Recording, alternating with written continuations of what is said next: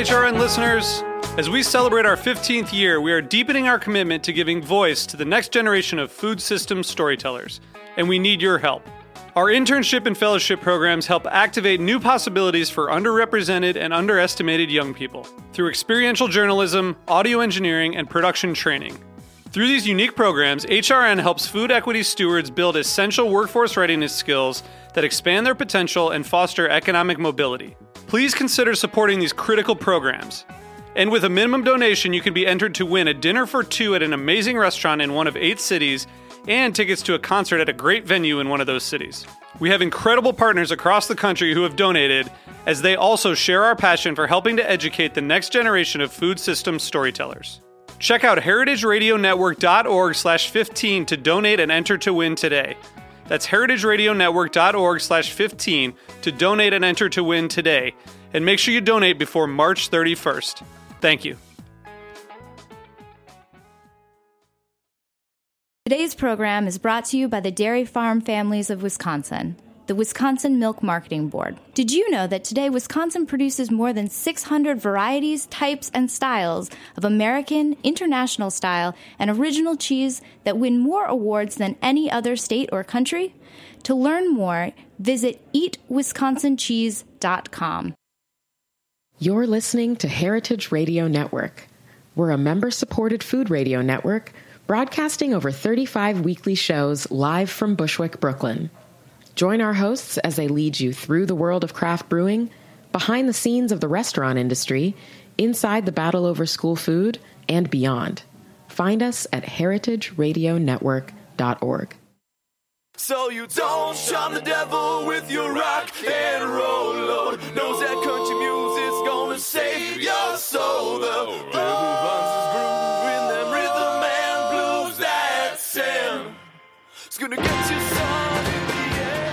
Welcome back to the Speakeasy. I'm Damon Boelte. My name is Sother Teague. Hey, Sother, welcome back. Yeah, man. Welcome back to you as well. Thanks. We, we missed each other for two weeks. I know it's crazy. So a reunion.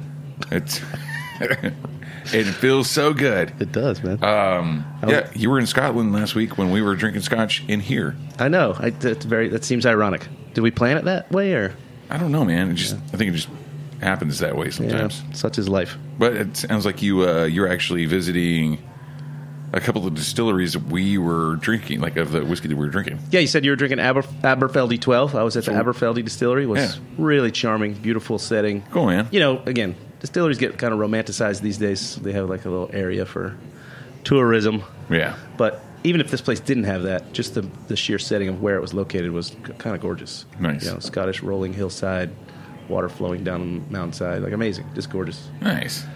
Well, A truly magical experience. very cool. You know, it was like, I think we were just eight or 10 kilometers from Hogwarts or something. I don't know. It was, it was Scotland. It was great. cool, man. Well, welcome back. Thank you. Um, why don't you introduce our guest today? Yeah, uh, so studio today we've got uh, our good friend Nick Korn coming down here from Boston. He runs a, an organization called Offsite, which does uh, uh, kind of big events, uh, up to and including. He does Thirst Boston every year up in Boston. So, hey, Nick, what's up?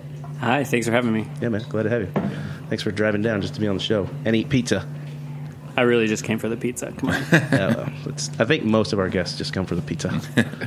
and then there's this. Oh, hey, let's talk on the mic- on the microphone. Um, so what's going on? You're you're constantly a busy guy doing events all the time, and Thirst is coming up, right? When's Thirst? Uh, it's the last week of April, so it's the 28th through 30th of April, just two weeks away. Oof. So, Coming up real fast. so you took a little time out of your busy schedule. no, it's really relaxing. It pretty Yeah. much just runs itself at this point.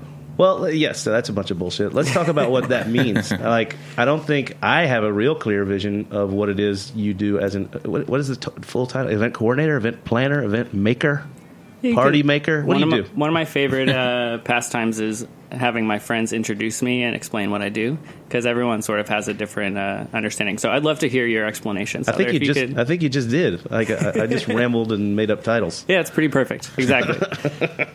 um, yeah, so we do uh, a lot of the work that we do is with brands, with like spirit companies um, and breweries, uh, and essentially a lot of them have trouble telling their story and specifically have trouble interacting with the bartending community. So I'm a bartender. I've worked in cocktail bars for like 10 years in Boston. And I think brands and bartenders really like want to work together. It's sort of like a middle school dance where they're like looking across the room and they have like that sexy brand that they want to go dance with, but they don't know how to start the conversation. So a lot of what we do is sort of like broker those relationships. And You're um, a pimp. I said I said middle school dance. I don't know what you were Oh, up okay. to. All right. well, It's all innocent. yeah. Speaking of pimp, I didn't realize you were uh, now working for the Travel Board of Scotland as opposed to the Milk uh, Corporation of uh, Minnesota. Am I? I don't know who I work for. Uh, I do like Wisconsin milk and cheese, though. Um, thanks for bringing it up. Uh, there's probably some Wisconsin Dairyland cheese around top of this beautiful uh, uh, wood fire uh, roasted pizza here at Roberta's. There we go. We're getting all the plugs in. getting it. all the plugs in at the top. Wash it down with my delicious Budweiser. if, if you need to pimp me out for Wisconsin cheese, I'm ready. You're the guy. Um, okay, so you broker these relationships somehow and at least get them started. But then where does that go? Um, it's really up to the brands and to the communities that we're working with. So I think what we do a lot of is work with the bartending communities of, I mean, specifically in Boston, but now we're doing it all across the country to kind of work with the bartenders because who we are and what we want has changed so much and continues to change. Um, so try to figure out what, what our community wants and then come to the brands with, with a plan, with a proposal, as opposed to letting some you know group of marketing people under a mountain somewhere out in Colorado make a decision about you know what the whole national strategy for a brand's going to be. So saying this is what bartenders want and this is what they you know how we're going to interact with them, and instead of that we sort of um, flip the script and say like this is actually what our community wants. Like, do you want to be the people that bring it to us, or do you want us to go to somebody else? Right. Can you throw me like an example of something you've done recently that was that, that, that would outline what you just described? Yeah, of course. Um, so basically, uh, I'm a huge nerd. In case that's not clear already, and uh, I really love. Um, we all are. Come yeah, on. exactly. That's why we're here talking on the radio. Come on. Yeah, But uh, radio, radio, the, the broadcast media for nerds. yeah. Um, so essentially, like, uh, you know, I found that I was visiting a lot of distilleries as an example because I wanted to learn more about distillation. And I got to a place where I would always get to like a point and then it would sort of be yada, yada, yada. And then we put it in a barrel. And I wasn't happy with that conversation, even though I kept visiting with distilleries. I kept kind of like, it's like at a restaurant where you kind of give them hints. You kind of explain like, "Hey, I get it. Like, I work in this restaurant industry, or I appreciate food. Like, I want to like break through your sort of script and say like, have a personal experience where like I'm not afraid to eat weird food. So like, throw some crazy stuff at me because I'm ready. And the same thing at distilleries, I would kind of be like, okay, I get it. Like, I can speak the language. I understand the parts of a still. Like, I don't need to hear that bourbon is 51% corn. I want to like get into like what you do and how it's different.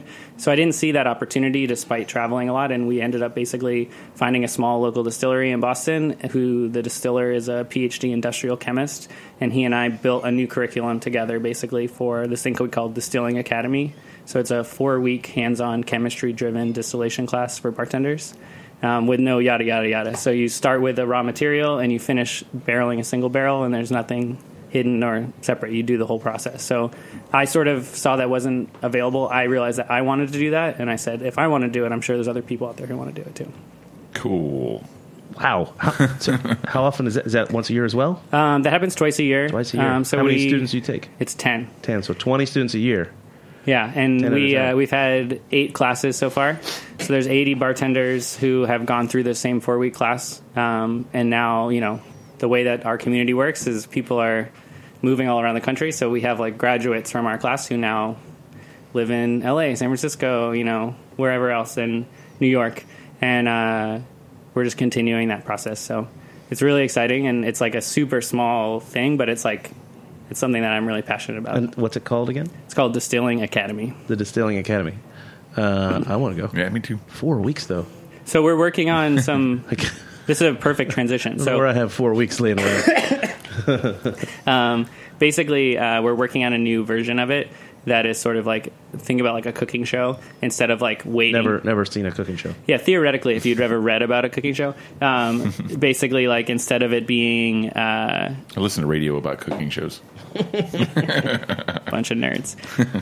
So, like, instead of it being like every part of the process, it's sort of like, okay, we start fermentation and then like you open the oven and it's already cooked kind of thing. So, Sure. we're working on kind of a accelerated version of that, which I think transitions well. And we talked a little bit about Thirst, um, but a new project we have with Thirst this year, it's called Thirst Scholars.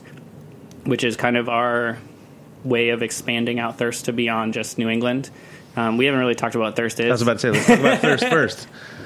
Thirst first, then thirst scholars. What is Uh, Nick Korn? What is thirst? Thirst Boston. Uh, well, thirst is a thing when you want a liquid. Yeah. Speaking of which, Oh yeah, we have some. Cool. um, but uh, Thirst Boston is a like a cocktail festival that we hold in Boston, and it's a celebration of the food and beverage communities of Boston and New England. So we try to like throw the doors open, not just say it's the same kind of micro echo chamber of the top tier, you know, kind of people you read about in articles, but it includes, you know, people in the industry. It includes like people on the street who just enjoy drinking and enjoy cocktails or want to learn about it. Um, and it also includes people from all throughout England. So we really like cast the net a little bit wider than just the Metro Boston area. Um, and it's in its fourth year. It's basically seminars, classes, tastings during the day, and parties and events in the evening. Rad. yeah, I'm into that. Let's do that. I feel like you Two weeks we go up there. Everything will be set for me in two weeks. Yeah. yeah, opening a bar is easy. You can just Yeah, set it. and anyone forget can do it. right? I recommend Yeah. it to everyone. everyone go open your own bar. It's similar to a cocktail festival, you know. Only we have like, uh, I think we have over thirty, over forty events with diff- seventy different sponsors this year. So it's a really easy, kind of simple, straightforward organization, if you can imagine. Simple. Yeah, that Yeah. sounds simple. Yeah. Um, eh, how many attendees do you have? Uh, How many do you have? You don't? Do you know how many you're going to have this year? I just by ticket sales, obviously, right? Yeah, so we have all different kinds of opportunities, like I kind of said. So during the day is like really education, and we partnered with like a adult education center that's like actual classrooms with teaching kitchens and tasting panels. So uh, the classrooms are actually really small. I think all of us have been to cocktail festivals. Some people out there, if anyone listens to this radio podcast, have There's three. not. there's been three there. or four. Well, like you know, forty percent of you guys have uh, been to a cocktail festival, and uh, and basically uh, the problem is you end up with these huge rooms. You end up with like sort of a PowerPoint presentation in a hotel function room with sample size cocktails. And I don't know about both of you guys. You both run very successful bars in New York. Did you learn how to bartend from watching a PowerPoint presentation? Nope. I learned from listening to the radio programs like this. Yeah, same. Um, We all did. Yeah. no, I clearly. understand what you're saying. Like, uh, it's uh, it it sounds like a radically different experience based on just sheer size, um, which is, you know, I guess that's the damnable misery of kind of anything, right? You you start something, it becomes successful, people dig it, and then it gets too big for itself, but there's kind of nothing you can do about it. So. That's probably Mm. the future of Thirst Boston too, right? Ten years from now, it'll be bigger than it wants to be. Never. But right now, it's in that pocket size. That's that's delightful. Well, we've like we've been very conscious about how we grow, and the idea is like let's do fewer things better. I think the same thing's true. Like, I mean, to plug your restaurant, you know, there's opportunity. It's your bar. I'll serve Um, food. I've had a snack there. Uh, but the idea is like, you know, you don't have to be everything for everyone. You don't have to let everyone in the door. Like, figure out what you do, do it really well. Um, and we try to do that with with Thirst. And we have, we literally have classes for someone who's never made a cocktail in their life before, all the way up to people who have been in this industry for a decade. And it's different things for different people. And we try to make the classes really clear as to like, this is an introduction. What your expectation is. yeah, is. or this is like a deep dive like thing. And so, um, you know, Again, I love this model. I mean, you know, I taught uh, at the New England Culinary Institute for two years up in uh, Montpelier, Vermont, and similarly, that school has the ethos of like we've looked at all the other schools and they're huge, and so at that school it's nine person maximum per class. Well, that's awesome. Which you all go through the same tract together, so you start on day one together as nine, right? And if and then there's always attrition. So by the time you're a senior, the senior classes are sometimes four people. that's like, it's amazing. Yeah. So you're getting a lot of one-on-one contact, a lot of hands-on with the work. So I see what you're saying. Like the model is more um, practical than theoretical, right? You go, you go to uh, you know some of these other things, and and you're right. You're in this massive hall, and you got you know. Cock, you know, miniature cocktails are already set up for you on the table when you walk in, and there's a PowerPoint presentation, and you're sipping on them, and people are kind of coming and going and leaving, and you know, like. But when it's down to just you and a handful of other people, you stay and you engage. Totally. And that's sort of what we're doing is like we're Not that I don't like those other things too. I still get something from them. You know, I'm, I'm always the guy who says, uh, well, "No matter what I do, I'm not going to learn less." Right? I'm not going Yeah. to unlearn. I'm not going to unlearn stuff. Yeah. I'll, I can- always, always can- pick up something. You can try for sure. Um, yeah. So, pardon me. so for the sort of um, the process of thirst, um, because I'm a nerd and I listen to the radio, uh, I Established. we said like okay thirst is, is this opportunity. But just like anything if you're going to open a bar you should go to 100 different bars and look at how they run it and what they do and ha- what makes them special and what's successful and what's not. Um, so in the process of sort of becoming more and more involved in thirst uh, i took it upon myself to go to as many cocktail festivals as i can. So two years ago i went to 10 cocktail festivals which i wouldn't necessarily recommend. Um, most brand people who get paid to go to cocktail festivals cringe when they hear that number. Um, and yet, and I volunteered at some, I took classes at some, I taught at some, I was a sponsor at some, I coordinated events. So I got to see these different festivals from a lot of different sides, um, and just took obsessive notes. And then we sort of had a bunch of meetings about how can we take all of these principles, take all the learnings? Like some of these festivals are around for 11, 12 years. They've figured out what works for them and they've sort of settled into some processes. And, and we can look at them and say, is this settled into a process because it's successful or is it because of inertia that this is just how they started doing it? So we put everything on the table, we questioned everything, and we sort of rebuilt a festival how we wanted it to be based on the best little pieces we saw everywhere. Um, and so a part of that was this PowerPoint thing. Like we we I wouldn't say pressure, but we encourage our presenters to not do PowerPoint presentations unless it's. Oh, I'm your guy. I've presented several times. I've never done a PowerPoint in my life. They always ask me, what kind of AV equipment do you need? I'm like, nothing. I'm just going to get up there and talk. Yeah, I was like, I have a loud voice. I don't even need a microphone. Like, Kind of, yeah. I'll just do this. And uh, so that's one thing. Uh, the hands-on teaching kitchens, like it's so important for us. Like I didn't really see that in any of the festivals that I went to, and I said, like, you know, if I want to learn about Japanese ice carving, about garnishes, about balancing cocktails, about how to use a porthole, you know, like I want to do it and taste it and see it and have someone who's like. Like you said, there's nine people in the room, and that person can come over and engage with me. Yeah. Um, so yeah, got I think uh, you know that smaller group, you're more willing to engage. You know, if it's a larger group, you feel embarrassed to raise your hand or ask a dumb question in front of you know 100 people. But like, even if you feel like your question is pretty asinine, Yeah. if there's only nine people in the room, you're a little bit more brave, maybe. and then we have a few other Which kind generates further conversation. You know, I, I've always encouraged dumb questions because the dumb question, even if it's a dumb question, it leads to a good question. Someone else will get sparked from that. you know? Totally, and and we have a few other models that we do. Like um, we have this thing we call uh uh, industry roundtables, and so it's only open to people who work in the restaurant industry, but it can be cooks, servers, hostesses, whomever.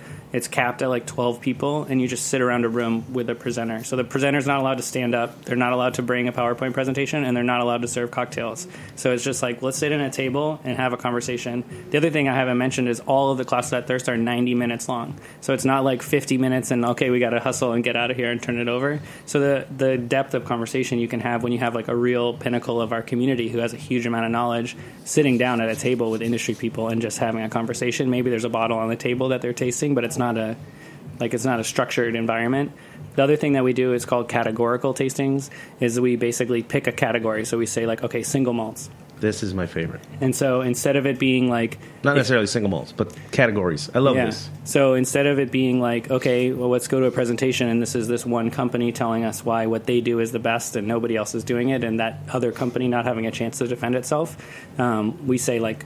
All of you are going to benefit from people being excited about your category. So if you if Yeah. you're a mezcal, you want more people to know what mezcal is, to ask questions about mezcal, and to like get out there and try new things. And so what we do is we have a like basically a moderator who's a local person, someone from the community, a bartender or bar manager from Boston or New England, kind of introduce the category. This is what single malts are. This is kind of an overview of the category in case there's people in the room who have no idea at all. And then they introduce each one of their presenters. So as a guest, you have like five glasses in front of you on a tasting mat, and in front of you you have a dais with five presenters, one from each brand. So they get a chance to lead a tasting of just one glass. So they have to determine like they can't taste you on every offering that they have. They have to say this is the thing What's that tells the story of my brand And the category. And the category. right? And then oftentimes you have a you have a mark that that tells the story of your brand, but honestly, sometimes kind of bucks the category. But that's kind of your story. That's cool too. Yeah. Yeah. Um, so right now, w- w- this year, you know, every year we sort of rotate what the categories are. So this year we have cognac, which I think is a horribly misunderstood category, um, and there's an opportunity for these these brands that like are not the big two or three brands that we all hear about to sit at a table and at an equal playing field next to those huge houses. Um, we have mezcal, which is like we're bringing the people that either represent it for the whole country or who actually make it or blend it to come and talk about what it is that they are. And then obviously, each, if each one of them is presenting a glass, then it turns into a discussion. It turns into questions and answers. There's enough time for it to become like I want the guests to leave and say like, man, mezcal or single malt or cognac or amari are so much more complicated than I ever expected, and like catch the bug because that's what we all want. I mean, as bartenders, you want to get someone to like see something in a new way and then like go off on their own and keep digging into it. Absolutely. Well, we're about a little past halfway, so we're going to take a quick break. We're going to hear from Wisconsin Milk and Cheese Board. I love cheese I and could I love Wisconsin. I could go for a cheese board right now. There's we kind of have one right there in front of us. Yeah, It's- Roberta's Pizza. All right, we're going to take a break and we're going to come back. We're going to continue to talk about Thirst Boston. We're also just going to talk about Offsite and Nick Korn himself. Cool. So stay tuned.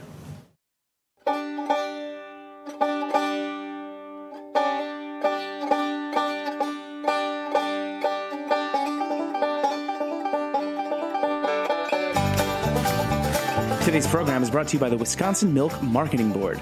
Wisconsin produces the world's best cheese, period. Why? Lush grasslands, glacial water supply, fourth generation cheesemakers, combining old world tradition with the new ideas and highest standards. The very best milk. What do you think of when you think of Wisconsin cheese? For me, I think cheese curds, delicious fresh cheese curds, or deep fried cheese curds. Cheese curds literally any way, anytime, any place. I think about Andy Hatch and Uplands Cheese Company, the operation behind the Pleasant Ridge Reserve cheese that's literally America's most awarded cheese. I think of the deliciously stinky Limburger and its long storied history. I think about Roelli's Dunbarton Blue, a perfect blend of English style cheddar and notes of blue. I think of Emmi Roth's Grand Cru Surchoix, which was named 2016's world champion at the World Championship Cheese Contest. Wisconsin is like the world champion of cheese, and once you start reading the list of cheeses made in Wisconsin on their website, you can see why. The Wisconsin Milk Marketing Board is a nonprofit organization funded entirely by Wisconsin's dairy farm families. Read more at eatwisconsincheese.com. And as soon as you're done listening to this podcast, eat Wisconsin cheese. It's a no brainer. Right, we are back. Yeah, no brainer. Thanks, Jack.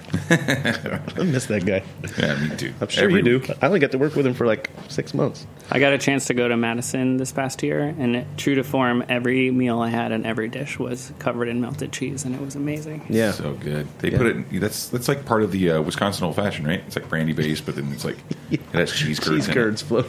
Just a garnish, Just you know. cheese curds on a pick, you know. It. it needs to be more cheese garnishes and drinks. As long as the curds are squeaky, that's what I learned. It's very important. Oh, Yeah.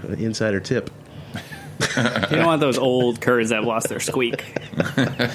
Like when you bite on them, they squeak, or when you. Yeah, you feel it like in your teeth, like it's like it squeaks. It's uh, crazy. All right. That's how you know it's fresh. Eat some poutine. I No? did. Or I just ate fried every cheese curds? I did have a breakfast where it was a it was an omelet that was covered in melted cheese, and the server asked me if I wanted gravy on it, which And was you- something that and no you were one. like, well, fuck yeah, I do. I was like, how I'm have I? What are you doing here? Go I'm give me the sort gravy. of. I'm sort of offended that it didn't come with it. I was like, how have I gone through this many years of my life not putting gravy on on cheese covered eggs? Like I'm like, of course, it's like a full circle. It's the chicken and the egg all together. You know. Yeah. It's true. Wow, the whole farm. Yeah. Uh, when it comes to breakfast, the chicken is into it, but the pig is committed. Yeah. Yeah. Okay, we're back with Nick Korn and my terrible dad jokes. Uh, and you busted out while we went on that quick break a little flask, a vintage flask, though, I see. That it has a. Uh, I, couldn't- I was about to read it and you snatched it out of my hand. Uh, in Italian, it says Vini aromas. Oh, Jesus. Aromatizzati? I've never seen that before. Your pronunciation is impeccable, Sother. Aromatizzati. All you have to do is like twist your mustache. while you do- Vini aromatizzati. Imagine you just ate like a half a Bombario. pizza, and then you could say it better. Yeah. So it's Don Bairo Elixir Amaro. So Elixir Amaro from Don Bairo in, in Italy, and it's in this little flask that we. You have an idea how old this is? old. No, it's old. Okay. It looks like So I figured this was. I think you just swig at it. Yeah. So I figured this was the perfect thing to bring you, Sother, because Yeah. uh, I had a feeling that you kind of like drinking bitter things and Amari, Yeah. um, and that you. I've seen also that you love like the sort of dusty culture. So the idea, of- Dusty Culture. That was my wrestling name in uh, high school. That's yeah. See, I'll take it. Uh, so basically, uh, like there's a sort of like undercurrent of our industry of people trying to find you know new and weird things. Um, there's people doing it on like a, a large brand side where they're like traveling, trying to find the new thing that they want to import, and then on the sort of personal bartender side, which Sother, I know that you do this too, like. The, the hunt of trying to find some old dusty bottle and and there's all sort of like rules that people make for themselves like I can't like buy it on eBay or go to a yeah, people do make rules for themselves. Or like- I, I don't. If I see something I like, I buy it. or like go to an estate sale like there's something about the hunt of like i'm going to a liquor store and this bottle is like sitting on the shelf like thousands of people have seen this bottle and walked right by it and didn't get it and you pick it up and there's like that ring around the bottom because it's like literally dusty Yeah. um, so i found this liquor store uh, in italy when i was there in december and basically it had been a candy and liquor store in this downtown area and Nothing goes better with liquor than candy. Candy is dandy, but liquor is quicker. There we go. That's it. I hope that was the name of the place. it was in italian so i Yeah, yeah. assume so yes That's what it was in Italian. Uh, and basically, like the couple had bought it. It had been shuttered for like five or six years, and before that, the owner had had it for like forty years.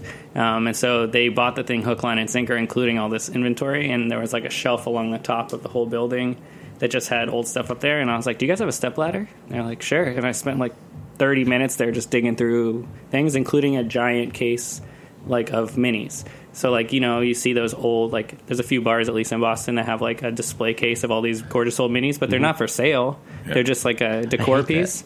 This was like yeah, go for that. it. I, I'm. I'm. I, the one thing I am for sure is a consumer, not a collector.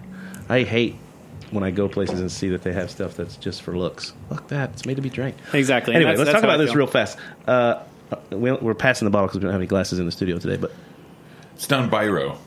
B Yeah. I R O. Yeah, Um, Bairro is a Bairro. city like near. It's a part of the city of Torino in, in Piemonte, so northwest Italy. but I've, smelled. I've seen this one before, by the way. That makes We- me Oh, really yeah. really sad. Where'd you see it? They have a bottle of it at Frankie's Spuntino in Brooklyn. Shameless plug. Yeah, well, not shameless. Not shameless, no. Just normal, normal, normal plug. Shame. sh- Normal plugs for friends and colleagues. normal plugs for friends and colleagues. Yeah. Uh, but for me, it, did you get this? It smells very savory. Mm-hmm. And then, oddly, the the It's flavor is super kind of vibrant. nutty and Mm. a little bit mapley.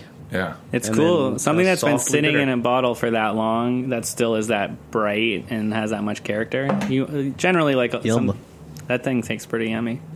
Yeah. But I'm with you, Sother. Booze is made to be drunk, so like Yeah, whenever Every- I get a hold of it, yeah. whenever I get a hold of something, I'm I'm actually there's a half uh, uh, uh, the smaller half of me is a little bit pissed that I get to have it because it should have been drank already. Yeah. The bigger half of me, of course, is happy that I get to drink it because someone overlooked it or whatever.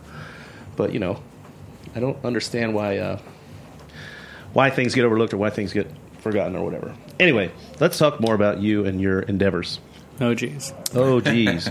um, so you just gave us a pretty solid rundown of Thirst Boston, which makes everybody want to come up to up to your fair city. Well, I wanted to say April one. April twenty eighth through the thirtieth. I like that. That's a That's shameless. plug. Yeah. Um, Oh, it's yeah. also if uh, you want more information, it's at thirstboston.com. God, you guys yeah, are, are getting on the payroll pretty soon. What is Thirst Um, Boston anyway? In addition to all New the England's classes, premier cocktail festival. Woo!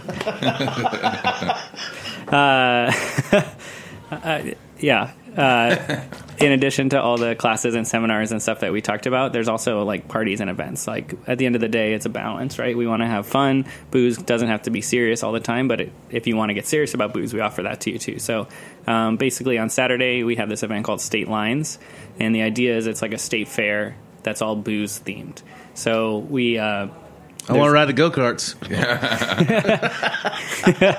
there's a breathalyzer, so it's uh, troublesome. But uh, but basically, so there's booths that have you know carnival games. They have like you know silly fried food. They have people who are making like aprons and bar tools and hand blowed tiki mugs. Cool. Um, and then there's pavilions dedicated to each state of Greater New England. So we're bringing in bartenders from all the states of New England, so Connecticut, Rhode Island, New Hampshire, Vermont, Maine, and upstate New York, and they're basically building like a like a pop up immersive bar, probably about the size of Amor y Amargo, and they uh, they get to like kind of showcase what it is that they're doing. So as a as a guest, you are in Boston, you walk into this space, you're in like a fair, and you can go to like the Vermont Pavilion and see four awesome bartenders from Vermont who are crushing it, and get to hear about the bars they work at, taste some of the cocktails that they make, um, and sort of travel around New England and get excited that like it's not just Boston, but there's some really cool stuff happening in all the other states.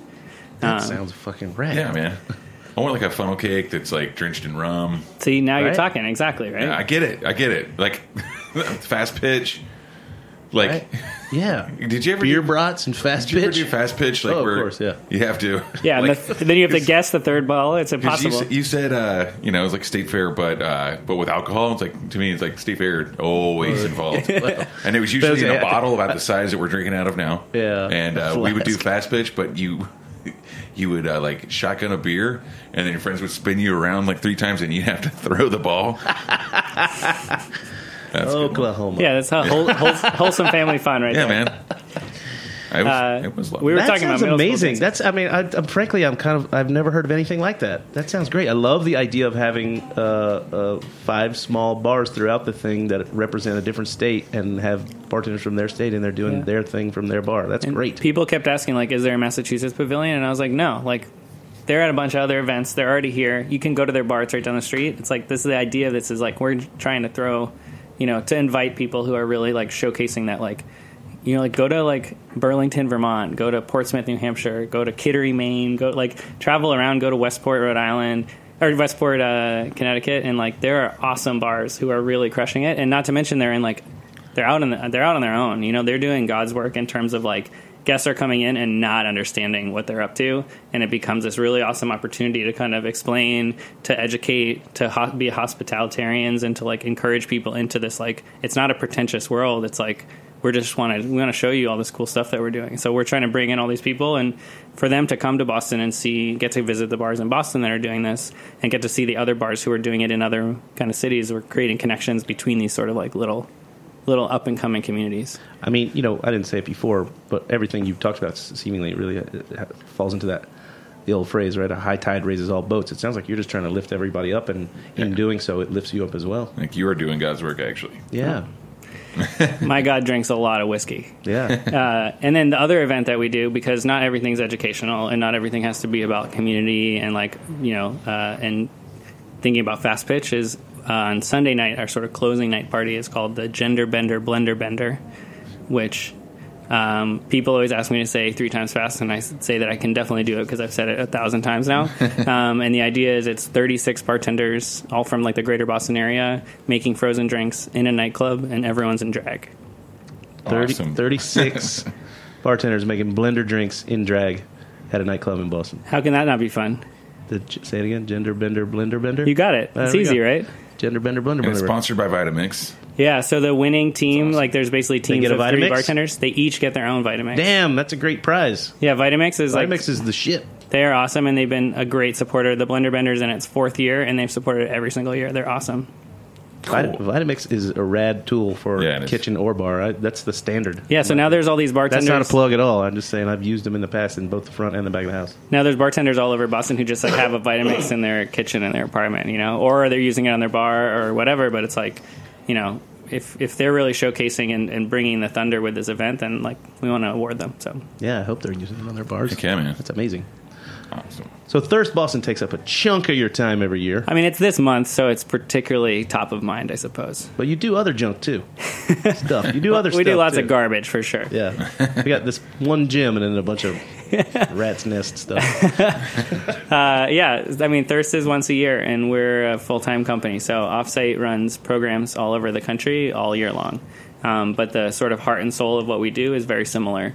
It's that it's you know working with the communities, like working with the bartending and up and coming bar, restaurant communities to, if we can, like leverage those relationships and get the brands to like support things that we actually want. And sometimes they're super educational and a deep dive tasting, and sometimes they're just a party like the Blender Bender or That sounds fun. We do a party or an event called the International Cocktail Karaoke Championship that Sother was Oh, able to that's join right. I us got for. to do that. I was a judge for that. Um, so it's Nice. bartenders uh, pick a song, they make a cocktail inspired by the song, and then they make the drink and sing the song on stage at the same time. In teams, most of them were in teams. They're in teams, yeah. They have to be in teams. oh, it has to be a team. Yeah. yeah. Just like a band, you know, not everyone has to play the drums, not everyone has to sing, but like somebody's got to make a cocktail, and some people have to sing, and if it's New And they- York, some people have to dance on rollerblades or whatever. it- yeah. yeah, there was a team that was on rollerblades dancing the whole time. It was un- Wow. incredible. So we're doing that's one of one program that we do. We're doing that in uh, nine cities across North America this year, including like Canada, Mexico, and Puerto Rico. So that's gonna be really rad. Nice. What? Uh, so, other than Thirst Boston, what's your favorite thing you do or have done recently? Man, well, I think the Distilling Academy that we already talked about is a thing that's like near and dear to my heart. Sure. Um, that I really love. Um, but we run, we, we get to do really cool stuff. Uh, I think we're starting. I, I kind of treat the business like a restaurant.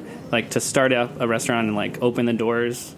Like sure, you can get like a little push off the bat, but then you need to like you need to deliver and you need to bring people back and give them better and better and better experiences. So, um, and also like a restaurant, like once we passed the two year mark, I was like, okay, like I can take a little bit of a breath. Like, you know, so many restaurants closed before that two year mark. Um, so now we're just over three years old, and we're starting to get that repeat business. We have clients who we've worked with for three years um, who are seeing, you know, who are growing and growing and growing their involvement and are trusting us more. Um, so like we're sort of moving up that chain, and like we're sitting in meetings with important people who wear way nicer suits than I do, and uh, who are making giant decisions, who are moving, you know, giant programs around, and we get to be part of that conversation and sort of be the arbiter of our community, where they say like, okay, we're going to do this bartender community or this bartender event, and it's going to be X, Y, and Z because we want to achieve this, and we can sort of be like. Is that really what we want to do? Like, if your goals are really this, like, can we work with you to build a new program? So we've gotten a chance to really build some new stuff from the ground Where up. Where does all this creativity come? Does that come from you, from them? Where where does the where do these ideas come from? I've got a lot of uh, we call them good bad ideas, which are I think which are That's what I have. I think you have some good bad ideas yourself. I think bad good ideas can be very dangerous, but good bad ideas can be really fun. And the key for good bad ideas is you just have to you have to hustle and pull through. So you can come up with the dumbest, stupidest, craziest harebrained idea, and if you if you run with it and you get everyone committed to it and you execute it higher than anyone expected, then it's a thing. Cocktail karaoke is like the dumbest idea. It's something It that was pretty dumb. And then he was just like, "Hey, you want to judge this thing?" And I was like, "Yeah, that sounds dumb. I'll totally do and that." it's really fun and like people buy into it. But it was They- like the first everyone bought into it, man. The, these, these teams were in costumes and fucking rehearsed and practiced. It was yeah, crazy. It's costumes, choreography, cocktails, craziness. It's really fun. And one of our what Sother hasn't mentioned is one of his co-judges was a, a local um, female Oh, yeah. impersonator. Yeah. Who every at every stop we have sort of three judges. We have a cocktail judge. That was me. Uh, we have a like a musicianship judge who generally is like a local musician or. And then we have a fabulous judge who's generally a female impersonator. Fabulous. And our fabulous judge in New York, her name was Peppermint, and first of all, she got up and sang, which was awesome. Amazing. Secondly, when she sang, she broke into like beatbox in the middle of her song, She which was- I didn't know that beatboxing performer. I didn't know that a beatboxing drag queen was like a thing that I really wanted in my life, but now that I've seen it, that's all I really want. Um, and third, she uh, she recently they just she's on the current season of the RuPaul Drag Race, which is like a huge thing. Wow. She's like a celebrity among her community now, and I, I can only assume that the cocktail karaoke is really, Really what, pushed what her over the- slingshotted her into, slingshotted her into her current into mantle. notoriety. Yeah, exactly. Uh, yeah, that was a blast. And you know, again, it seems like everything you do is super creative, and and uh, you know, you haven't listed a single thing that I thought to myself, no, I don't want to do that. Yeah. Like I feel like everything you've said, I'm like, damn, I wish I could do that. I want to go do that. Uh, which I think is like key to the thing. You were talking before we got on the show about how you related this to sort of the the idea of how film festivals have gone in the past and how every little town used to have one and now kind of only the big ones remain and, and what makes them remain is that they have uh, um, either something that's very definitive about them or a singularity of purpose and it sounds like that's what you're trying to instill into every one of your events is that like there's something about this event that's different than any other and that's what's going to make it survive I can't believe you just used that term because that's a thing that I say all the time. which term Singularity of purpose. Oh, okay. I remember like when I was in college and I watched like the person who's like I'm pre med and I'm going to go to like med school and I'm going to be a doctor and that's all I want to do. And there's like the person who is going to be an engineer, so they take all physics classes and they go to you know grad school and they become an engineer. And my whole life I was like jealous of that singularity of purpose. Like I didn't have that. I've always like been and like you know like to spread it around. I have a lot of different interests that go in very very different directions, um, and so for years I sort of like jumped between those different those different categories. And what I love about what I do now is it's sort of like an amalgamation of all those things. It's event planning, it's creativity, like my background in photography and graphic design, it's bartending, which is something I really love, um, and it's this sort of community building, which I've also spent a lot of time doing. So I sort of never found the one thing I wanted, so instead I created a new thing that kind of jammed all the things I love together. And uh, Seems like it's doing well for you. and in terms of like You're just a late bloomer. That's all. yeah, uh, absolutely. So I think part of that is uh, is just finding the thing that you really love and finding like I, I wasn't sure this is the I mean none of us are ever sure it's the right thing that we're doing until you reach a point where you have that like diagnostic moment that kind of tells you like this is the thing I'm supposed to do. Um, and like a year ago, not even a year ago, recently I got offered a job that a previous iteration of myself, you know, three, four, five years ago. If I got offered that job, like that was my dream job. That was the thing like I had on the mantle that like I've always wanted, and it just like was offered to me straight up. And I immediately, without even having to think about it, was like, I can't do that. No, like that's when your dream job is no longer your dream job because the thing you're doing is the thing that you really love. That's when you know like you're doing the right thing. Amazing. wow, dude. You like boil that down into a single sentence and make it awesome. It could be on a T-shirt or something, maybe Right. a bumper sticker. That's absolutely a T-shirt. I'd buy that shirt. Be really tiny font. Boil it for down sure. to boil it down to the one thing and stick with it, or something like that. Just you know. I heart bitters. That's how There it you go. narrows it down. That's how it works for me. Well, dude, you are a great guest, man. We really enjoyed having Yeah, you on. absolutely, man. We're getting towards the end. We're going to wrap it up. Um, but I'll mention again Thirst Boston, April 28th through the 30th, 2017. Uh, and it's at thirstboston.com. Uh, that says Boston. It's also an awesome opportunity for someone who may have never been to Boston, or even more than people who haven't been. It's someone who's been but hasn't been in five or ten years. Because I love meeting those people, and they're like, "Oh, I went to Boston once. It was ten years ago." And I'm like, "Cool. What'd you do?" And they're like, "Well, I was visiting my friend who was in college, and we went to some shitty college bars." Cheers. And Like, like I was telling you what I did last time. I was yeah, there. and then they're like, "But it was okay," Norm. and I'm like, "Ugh, like come back, give me, let me have a chance to like show, Show you, you, what the yeah. city's like." And I am like, if I'm nothing, I'm not like an advocate for my community, and I am so excited about the food and beverage community and the explosion that's happening in Boston. Um, and and also seeing the echo of what's happening in our city happening in smaller and smaller cities. So I love traveling the country and going to like Madison, Wisconsin, or going to Birmingham, Alabama, or going to Tampa, going to all these like kind of cities that people that are not the big, you know, metro, metropolitan But they're at the tipping point. They're about to roll but they're it. crushing it, and they're where Boston was, you know, when I started up in this community, and I, I've seen where we've gone to, and I'm so excited to watch these cities kind of come up, and I want to be able to to help and to to offer advice or to just come and eat and drink at their restaurants because like they're they're turning the corner right now. Amazing. All right, Thirst Boston, April 28th to the 30th, thirstboston.com. Um, Nick Korn, thank you so much for being on the show. Um, next week, we have Heather Ash on Yay. from Tequila Tromba. Um, I'm going to li- give you a little list. I've been doing a little legwork, man. The following week, we have Peter Nevenglosky on. He's from Avuá Cachaça. The following week is the 3rd of May, which is the first uh, uh, Wednesday, or the last Wednesday before um, Derby Day. So we got some super special guests on for that one. What does that say? What are you hiding from me? Peter Fornatale, who you had on the show before I was on the show, right? He Yeah, wrote the he- book uh, Brooklyn uh, Spirits. Brooklyn Spirits, and he's also got a radio show of his own called uh, uh, the Daily Racing Forum, Mm-hmm. right? And he knows everything there is to know about the ponies. And he and Dale DeGroff just did a recent thing together where they talked about how the history of uh, American whiskey and the history of horse racing intertwine a lot. So they've got this little program going that they're going to take around. the Yeah, show. I It was want that. Really, it was I- really fucking cool. Uh, I went to it. I would watch that pony show. But while I was at that thing, I went up to the both of them and I said, "You guys should come talk about this on our little radio show." So they're going to be here the the Wednesday that precedes the Derby. Oh, by the way, Dale's a massive race fan. He goes to the Mm-hmm. tracks all the time. Uh, and also, I told Dale since he did it before when he was on the show to bring his guitar. I'm telling you to bring your guitar. Yeah, I'm gonna do it. Everybody listening is going to get to hear you and Dale play some guitar together. And then yeah. I'm going to ask you to bring your guitar the following week as well. We got Matt Friedlander from Sweetwater Social. He's a rock and roll nerd.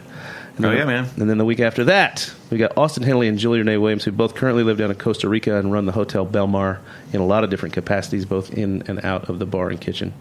Hell yeah, man. So we got a lot of great shows coming up. Um, I know I kind of gushed All those over. vacations for you have just really. I know, I know. I kind of gushed over Peter and Dale, but that's going to be a great one, not to be missed uh, prior to the um, race. You know, you want to hear that one Yeah, for before the race. I know. I know a lot of people save the shows and archive them and listen to them whenever they have time, but you want to listen to that one live, I think, and hear some music. And then finally, I just have one little uh, sweet thing to mention. The week you were gone, we got. I came into here and there was a bottle sitting on the on the on the studio desk. Um, from uh, uh, Copperworks Distillery out in Seattle from a guy named Jeff Kanof. He just wrote us a sweet little note that said, I really enjoy your show, guys. Thank you so much. And I work at this distillery, and here's a bottle of my juice. Single, Ah. single malt American whiskey made in Seattle. I didn't crack it open yet. We'll, we'll, you and I will drink it All right. soon. Sounds good, man. Anyway, That's my kind all of I- fan mail right there. Yeah, right? Yes. Send more fan mail, people. Um, uh, yeah, so there you go. That's all I've got. What do you got? I think you covered it all, buddy. I'm just going to leave my guitar here. Yeah, for two weeks at least. Two weeks. Yeah, man. Maybe you should open every show with a little ditty. Uh, you kind of do. Kind of do. That's that is my band's song. It's called Whiskey. know. I, don't know if a lot of people know this, but uh, the opening song for the show is called "Whiskey and Loose Women" by Brothers. Uh, that's my band. So that's the reason why it's the theme song. Yeah, your band. With your, your band brothers with your brother. Yep. Save some money on licensing rights. So I'm going to Exactly. see next weekend out in San Francisco. I'm not going to do any guest bartending, but I'm going to go pop around and see a bunch of my buddies. You guys doing any gigs? Playing anywhere? We're going to Big Sur. Eh, all right. sounds like boring. no, it sounds awesome. All right, but you'll be back for the show.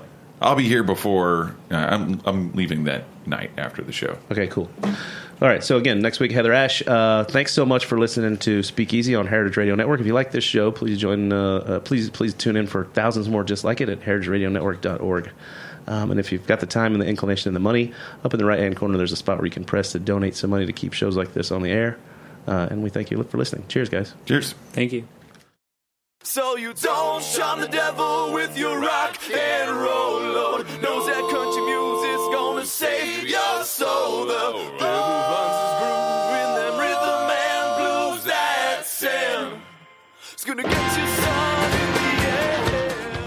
listening to Heritage Radio Network, food radio supported by you. For our freshest content and to hear about exclusive events, subscribe to our newsletter. Enter your email at the bottom of our website, heritageradionetwork.org. Connect with us on Facebook, Instagram, and Twitter at heritage underscore radio. Heritage Radio Network is a nonprofit organization driving conversations to make the world a better, fairer, more delicious place. And we couldn't do it without support from listeners like you. Want to be a part of the food world's most innovative community? Rate the shows you like, tell your friends, and please join our community by becoming a member. Just click on the beating heart at the top right of our homepage. Thanks for listening.